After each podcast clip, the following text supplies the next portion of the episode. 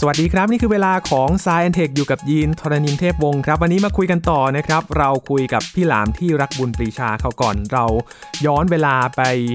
ติดตามเรื่องราวของต้นกำเนิดโทรศัพท์มือถือนะครับ กว่าจะเป็นโทรศัพท์มือถือที่เราใช้กันอยู่ทุกวันนี้ ผ่านยุคผ่านสมัยมามากมาย มีโทรศัพท์มือถือหลายรุ่น มีฟังก์ชันต่างๆ ที่ยุคนั้นถือว่าเป็นเรื่องใหม่นะครับ วันนี้เรามาคุยกันต่อครับ กับเรื่องราวของสมาร์ทโฟน ซึ่งเราได้ยินครั้งแรกในปี 2007 นะครับ ต่อจากนี้เรามาคุยกันนะครับว่าตั้งแต่ปี 2007 ที่ผ่านมานั้นสมาร์ทโฟนนั้นเปลี่ยนแปลงอย่างไรบ้างติดตามได้ใน Science Tech ครับ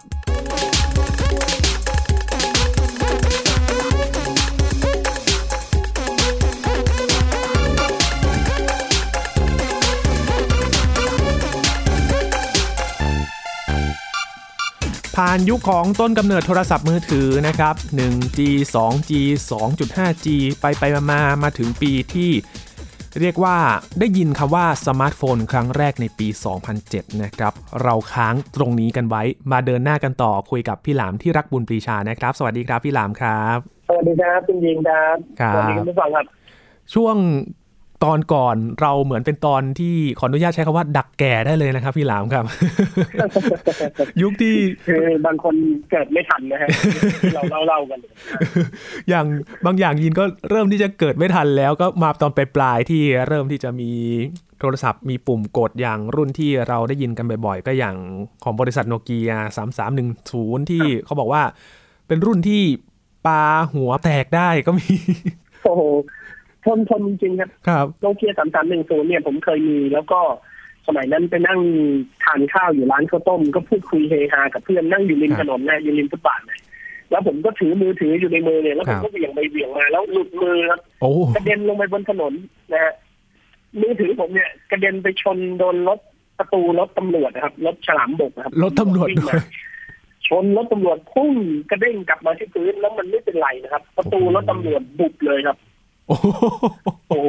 ผมเลยนั่งงงกับเหตุการณ์นะเฮ้ยผมหลุดมือต้องวิ่งไปขอโทษเขานะต้องวิ่งไปยกมือไหว้เจ้าหน้าที่ตำรวจบอกพี่ขอโทษครับมันหลุดมือครับอะไร อื เงี้ย ม เขาบอกโอ้โหโทรศัพท์อะไรเนี่ยทำไมชนจังเลยประตูบุบเลยเนี่ย ครับโอ้โห สามสามหนึ่งศูนย์ไม่เป็นไร ครับ อืม เออแสดงว่ายุคก่อนโทรศัพท์มือถือนี่วัสดุค่อนข้างจะแข็งแรงทนทานกันเลยทีเดียว ใช่ใช่ โดยเฉพาะยี่ห้อโนเกียนะครับ ครับ ถ้ายี่ห้ออื่นเนี่ยผมไม่แน่ใจเรื่องความแข็งแรงทนทาน ม แต่อย่างโนเกียเนี่ยเขาเหมือนเขามาตรฐานการผลิตเขาดีมาก ครับ นะฮะ โอ้ ครับ เป็นยุคที่เราคุ้นเคยเริ่มที่จะเป็นวัยวัย ถ้าเป็นวัยทำงาน 20 กว่ากว่าๆ30 กว่ากว่าๆนี้ น่าจะคุ้นเคยกันเป็นอย่างดี แล้วก็เป็นยุคที่เริ่มที่จะมีโทรศัพท์จอสีนะครับพี่หลาม หน้าตาดี ใช่แล้วครับ มีรถขับ โทรศัพท์มีก ล้อง ก็อยู่ในยุคดี เป็นนิยามของความหล่อของวัยรุ่นสมัยนั้น ครับ แล้วก็มีริงโทนนะครับเมโลดี้ต่างๆ ก็อยู่ในยุคที่ผ่านมา ค่ะ แล้วพี่หลามคุยกันว่าเมื่อปี 2007 ครับ เราได้ยินคำว่าสมาร์ทโฟนครั้งแรก เกิดอะไรขึ้นในปีนั้นครับพี่หลาม ก็เป็นปีที่ Apple เปิดตัว iPhone รุ่นแรกนะฮะชื่อว่า iPhone 2G อืม นะฮะคือพูดถึงตัวผมเนี่ย ก่อนที่จะ Apple จะเปิดตัวในปี 2007 เนี่ย ช่วงสักประมาณปี 2000 ถึงปี 2003 เนี่ย ช่วงนั้นนะฮะผมมีความรู้สึกว่าไอ้พ็อกเก็ตพีซีหรือสมาร์ทโฟนที่มีความคล้ายเป็นคอมพิวเตอร์ครับอย่างปาล์มอย่างดีเล็ตแพกการ์ดหรือโอทูดูพอตอะไรเงี้ย หลาย ๆ ยี่ห้อเนี่ย ผมไม่เคยอยากจะใช้เลยนะ อืม ทั้งๆที่ผมเป็นคนทำเรื่องเกี่ยวกับเทคโนโลยีนะฮะ ครับ คือในตัวผมเองอะผมรู้สึกว่าไอ้ยุคเริ่มต้นก่อนที่มันจะเป็นสมาร์ทโฟนจริงๆเนี่ยไอ้สมาร์ทโฟนที่พยายามจะเก่งเท่าคอมพิวเตอร์เนี่ย มันดูแล้วมันเหมือนไม่เก่งจริงอ่ะ ครับ มันเป็นความพยายามที่จะเก่งแต่สุดท้ายก็ยุ่งยากแล้วก็ใช้งานได้ไม่ง่ายอยู่ดี อืม นะครับ สมัยนั้นมีคนมาถามผมเยอะว่าเอ๊ะทำไมถึงไม่เห็นใช้โทรศัพท์รุ่นใหม่ๆเลยทำไมยังใช้แบบปุ่มกดเดิมๆอยู่อะไรเงี้ยแล้วผมข้ามจากยุคนั้นมาตอน iPhone ออกแล้วผมมาใช้ iPhone เลย ครับ ผมบอกว่าผมไม่ใช้รุ่นพวกนั้น เพราะว่ามันเหมือนเป็นแค่ทางผ่านเทคโนโลยีครับ ครับ ผมเรียกคำนี้เลยนะ ผมเรียกว่า อืม โทรศัพท์ยุคทางผ่านเทคโนโลยี ก่อนที่จะมามีตัวเจ๋งๆระดับ iPhone เนี่ย มันก็ต้องเริ่มต้นจากพวกแบบเบี้ยใบลายทางพวกนี้ก่อน ซึ่ง มีทั้งคีย์บอร์ดอยู่บนตัวมีปากกา สไตลัส เขียนจดลงไปบนหน้าจอได้อะไรเงี้ยนะฮะ ครับ นั่นคือสิ่งที่มนุษย์สมัยนั้นจะทำให้มันว้าวที่สุดทำได้เท่านั้นล่ะ อืม นะฮะพอมาถึง iPhone เนี่ย สิ่งหนึ่งที่สติฟจ็อบส์บอกนะครับสติฟจ็อบส์เขาเคยบริษัทเขาเองเนี่ย ช่วงที่เขาเอ่อลาออกจากบริษัทไปเนี่ยโดนไล่ออกไปโดนขับออกไป ในบริษัท Apple เนี่ยมีการสร้างสิ่งหนึ่งที่เรียกว่า PDA นะครับ ซึ่งมันมันเป็น Personal Digital Assistant ตัวแรกของโลกเลยนะครับ มันคือ Apple Newton ครับอ่า อืม ไอ้ Apple Newton เนี่ยใช้ปากกาสายลักเขียน พอกลับมาพอซิปจ็อบกลับมาในปี 1997 นะฮะซิปจ็อบกลับมากลุ่มบางเหียนบริษัท Apple อีกครั้งหนึ่งเพราะว่า Apple ก็เลยจะเจ๊งละเหลือเงินก้อนสุดท้าย อืม ต้องเอาเงินก้อนสุดท้ายเนี่ย ไปซื้อบริษัทที่สติปจ็อบทำอยู่ครับชื่อบริษัท Next Computer ครับ เพราะว่าส่งคณะกรรมการไปง้อสติปจ็อบและสติปจ็อบไม่ยอมมา ม ต้องใช้วิธีซื้อบริษัทเขาเลย แล้วจะได้ได้ตัวสติปจ็อบมาด้วย ต้องต้องเอามาให้ได้ พอคุณพี่จ๊อบยอมกลับมา เออเอามาให้ได้เพราะว่าเป็นฟางเส้นสุดท้ายละนะ ครั ฮะ บ ตอนที่จ๊อบอ่ะโอเค ยอมกลับมา Apple นะครับ ถือว่ากลับสู่บ้านเกิดอีกครั้งหนึ่ง กลับมาถึงเนี่ยเขาเขามาลื้อไอ้โปรเจกต์ Apple Newton ทิ้งอันดับแรกเลย โอ้ เพราะว่าสตีฟจ็อบส์เขาเป็นคนมีวิสัยทัศน์ที่แบบว่าอนาคตมาก ๆ เขาบอกว่า ถ้าโทรศัพท์จะต้องใช้แท่งพลาสติกเล็ก ๆ ที่คุณเรียกว่าสไตลัสและเอามาขีดเขียนบนหน้าจอเนี่ย มันเป็นเรื่องโง่มากๆเขาบอกอย่างนี้ อืม เราไม่ควรจะทำอะไรแบบนั้นเขาบอก การที่เราจะเขียนเนี่ยเราต้องเอานิ้วจิ้มลงมาบนหน้าจอ แล้วเขียนด้วยนิ้วของเราเองเลย เราไม่ต้องมีปากกา ครับปากกาหายทำยังไงล่ะ ใช่ไหมโอ้โหนั่นก็คือทำให้การก่อกำเนิดของไอโฟนตัวแรกเนี่ย จึงเป็นสมาร์ทโฟนที่มีระบบทัชสกรีนที่สมบูรณ์แบบมากๆ คือจิ้มได้ด้วยนิ้วมือเปล่าเลย อืม ไม่ต้องใช้อุปกรณ์เสริมใด ๆ ทั้งสิ้นนะครับ ครับ แล้วก็หน้าจอก็เป็นเต็มพื้นที่มีไอคอนเป็นสี่เหลี่ยมขอบบนใช่ไหมครับ ครับ เรียงตามลำดับลงมาแล้วก็อยากเปิดแอปตัวไหนก็เปิดตัวนั้น แล้วมีแอปโตสิ่งที่สตีฟจ็อบส์สร้างวันแรกเนี่ย มันสร้างความฮือฮาให้กับผู้คนมากๆนะครับ ครับ ก็คือเขาไม่ได้แค่สร้างสมาร์ทโฟนที่ที่มีการใช้งานที่ดีอย่างเดียว เขาสร้าง Eco System ขึ้นมาเลยครับ คือระบบทั้งหมดขึ้นมา เขาสร้าง App Store ด้วย อืม ก่อนหน้านี้ก็จะมีบริการที่เป็น Apple Music ซึ่งเอาไว้ฟังเพลงผ่านพวก ไอพอด iPod อะไรเงี้ยใช่ไหมฮะ ครับ อ่าพวก iPod เครื่องฟังเพลงของเขา ก็สามารถเอามารวมกันได้ บนมือถืออยากจะลงแอปต้องไปลงใน Apple Store Apple Store ดูแลและจัดการโดย Apple เครื่อง iPhone ผลิตโดย Apple ควบคุมประสิทธิภาพทุกอย่างโดย Apple ผลิตชิ้นส่วนเอง CPU ออกแบบเองใช้ระบบปฏิบัติการของตัวเองนะฮะ แล้วก็มีสโตร์ในการลงแอป ทุกคนจะมาลงทางแอป เนี่ย ก็ต้องมาสร้างสรรค์ให้ผ่านมาตรฐานของ Apple คือ Apple จะจะคุมความมาตรฐานอยู่ว่าแอปพลิเคชันต้องดีระดับหนึ่งนะถึงจะผ่านเข้ามาในโซได้ ครับ มันเป็นการสร้างความน่าเชื่อถือให้กับคนทั้งโลกครับ ทุกคนก็มองว่า อู้ไอโฟนนี่ดีจังเลย มีแอปโซของตัวเองด้วย อืม แล้วแอปส่วนใหญ่เนี่ย ฟรีในยุคแรกๆนะครับแอปส่วนใหญ่โหลดฟรีไม่ต้องเสียเงินเพิ่ม อืม ความเป็นสมาร์ทโฟนคือมันสามารถเพิ่มความสามารถของตัวเองได้ ครับ จากสมัยก่อนเนี่ยเรามีโทรศัพท์ฟีเจอร์โฟนธรรมดา โทรศัพท์นั้นจะมีความสามารถอะไรบ้างเขาจะเขียนไว้ข้างกล่องครับ ส่ง SMS ได้ อ่าครับ อ่าอะไรอะเล่นเน็ตได้ความเร็วเท่านี้ใช่ไหมฮะ อืม สามารถส่งอีเมลได้ ครับ สามารถเปิดดูเว็บไซต์ได้อะไรเงี้ย คือเขาเขียนไว้ห้าข้อ มันก็มีความสามารถแค่ห้าข้อนั่นแหละ อ๋อ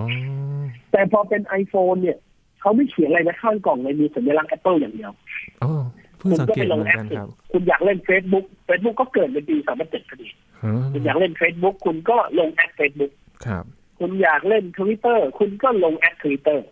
อืม คุณอยากดู YouTube ก็ลงแอป YouTube ครับ มันก็เป็นการเพิ่มความสามารถของสมาร์ทโฟนขึ้นมา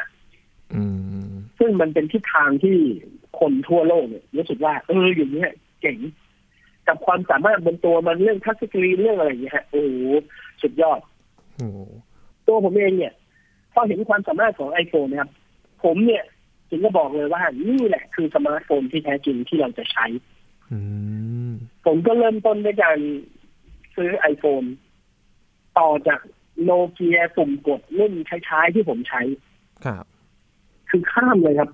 ข้ามจากโทรศัพท์ปุ่มกดข้ามมาเป็น iPhone เลย โดยที่ไม่ได้ผ่านพวก PDA Pocket PC Windows CE อะไรอย่างเงี้ยโอ้พวกนั้นผมไม่เคยแตะเลย อืม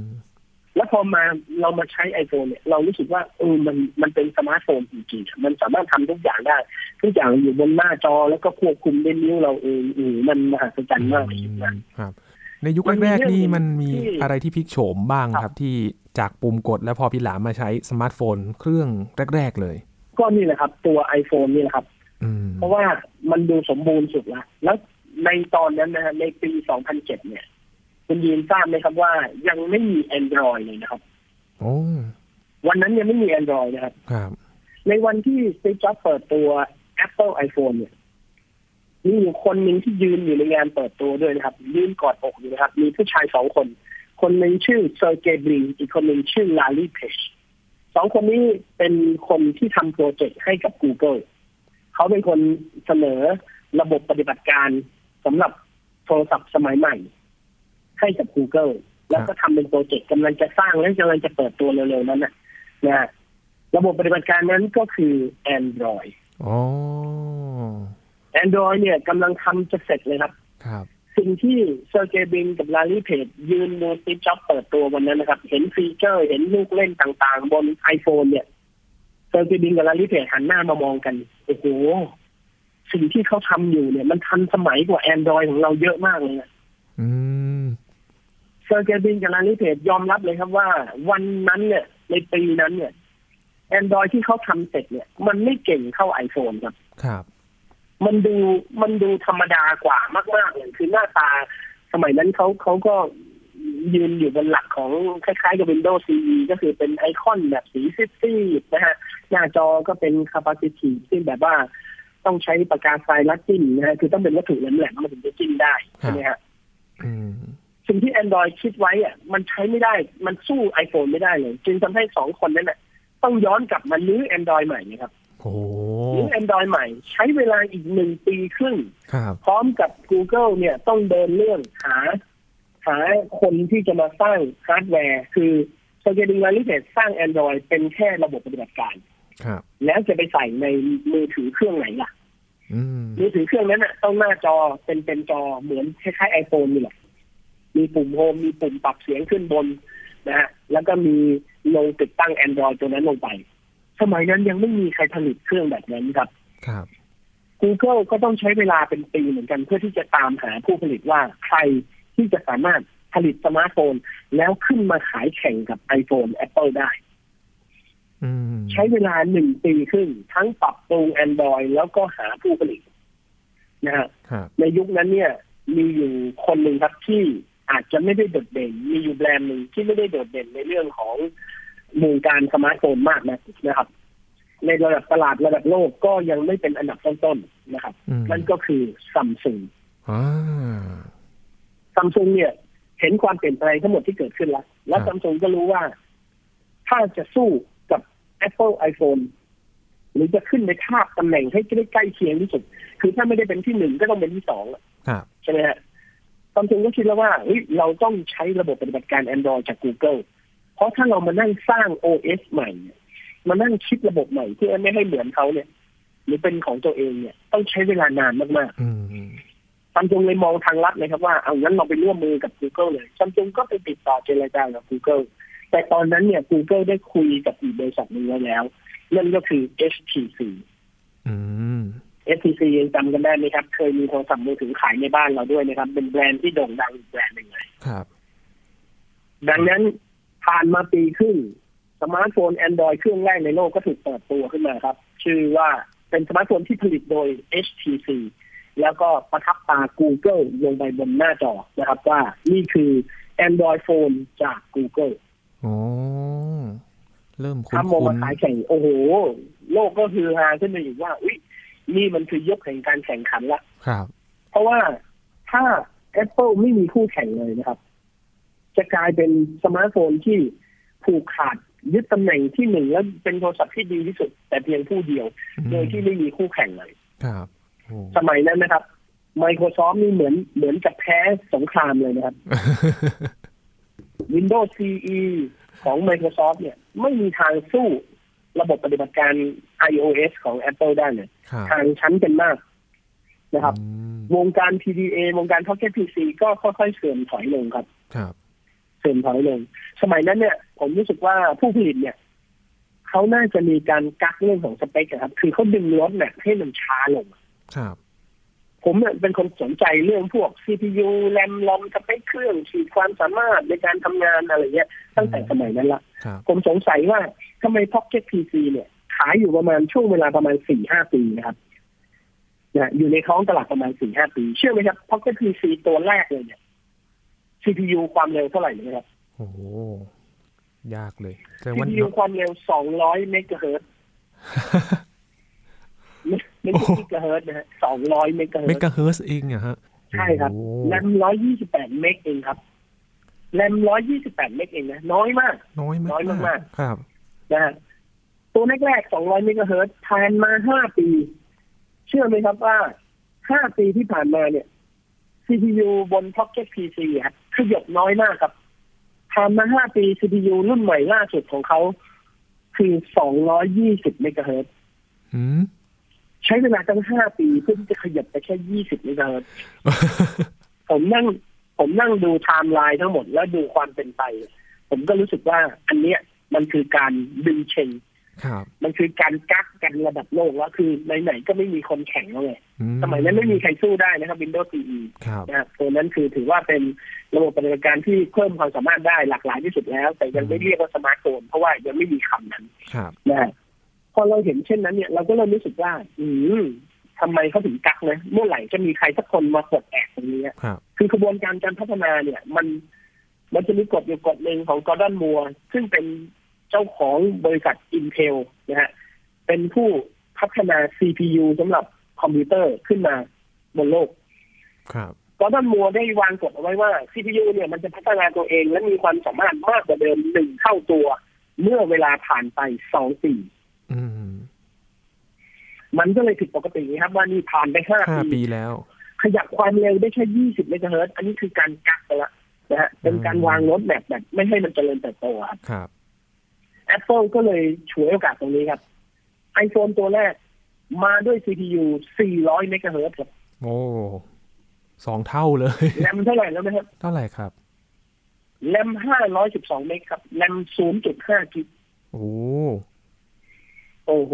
ดูดีมาก คือสเปคไม่ทิ้งห่างเลย ครับ มันเป็นเหตุผลที่ว่าทำให้ Windows CE ของ Microsoft เนี่ยไม่มีทางสู้ได้เลย ต่อให้ออกรุ่นใหม่ หรือปรับปรุง OS ใหม่ ปรับหน้าจอรูปทรงใหม่ เปลี่ยนไปเลิกใช้สไตลัสก็ใช่ อืม ยังไงก็สู้ไม่ได้ เพราะว่าแค่สเปคเครื่องและพื้นฐานของเครื่อง ก็มีความเร็วไม่เท่ากันแล้ว ครับอืม Android ก็เลยจะตามหลังมาอีกทีหนึ่ง Android ก็ต้องมาเจครับ iPhone อีกทีหนึ่งครับ ครับ ใช่ไหมฮะ Android ก็เริ่มเริ่มออกสตาร์ท CPU ของตัวเองที่ 600 เมกะเฮิรตซ์ อ้าว อ่าเจครับ Apple Apple มา 400 Android มา หกร้อย 600 สักพักหนึ่ง Android ก็ไปแรมหนึ่งกิกก่อนเลย เอ้า เราจะได้ยินคำว่าแรมหนึ่งกิกกันโอ้โห มันแล้ ส ว นุกสนานกันครับนะฮะพอถึงตอนนี้เนี่ยมวยคู่เอกของโลกเนี่ย มันกลายเป็นว่าตัดผู้ยิ่งใหญ่ในอดีตทิ้งหมดเลยนะครับ โนเกียนี่หายไปตั้งแต่ 4-5 ปีที่แล้วนะตั้งแต่ก่อนปี 2000 อืม ถึงแม้โนเกียจะพยายามออกอะไรนะรุ่นคอมมิวนิเคเตอร์ที่แบบเปิดเป็นโทรศัพท์ที่เปิดฝาขึ้นมาผ่าขึ้นขึ้นมา ครับ แล้วก็ด้านในเป็นจอใหญ่ ๆ ยาวๆ แล้วก็มีแผงคีย์บอร์ด อืม เป็นเพราะว่าโนเกียเนี่ยชะล่าใจครับ มองว่าระบบสมาร์ทโฟนก็อาจจะเป็นแค่โทรศัพท์แพงๆ ที่เล่นได้เฉพาะตลาดบนเท่านั้น ครับ โนเกียก็เลยคิดว่าตัวเองยังขายฟีเจอร์โฟนหรือว่า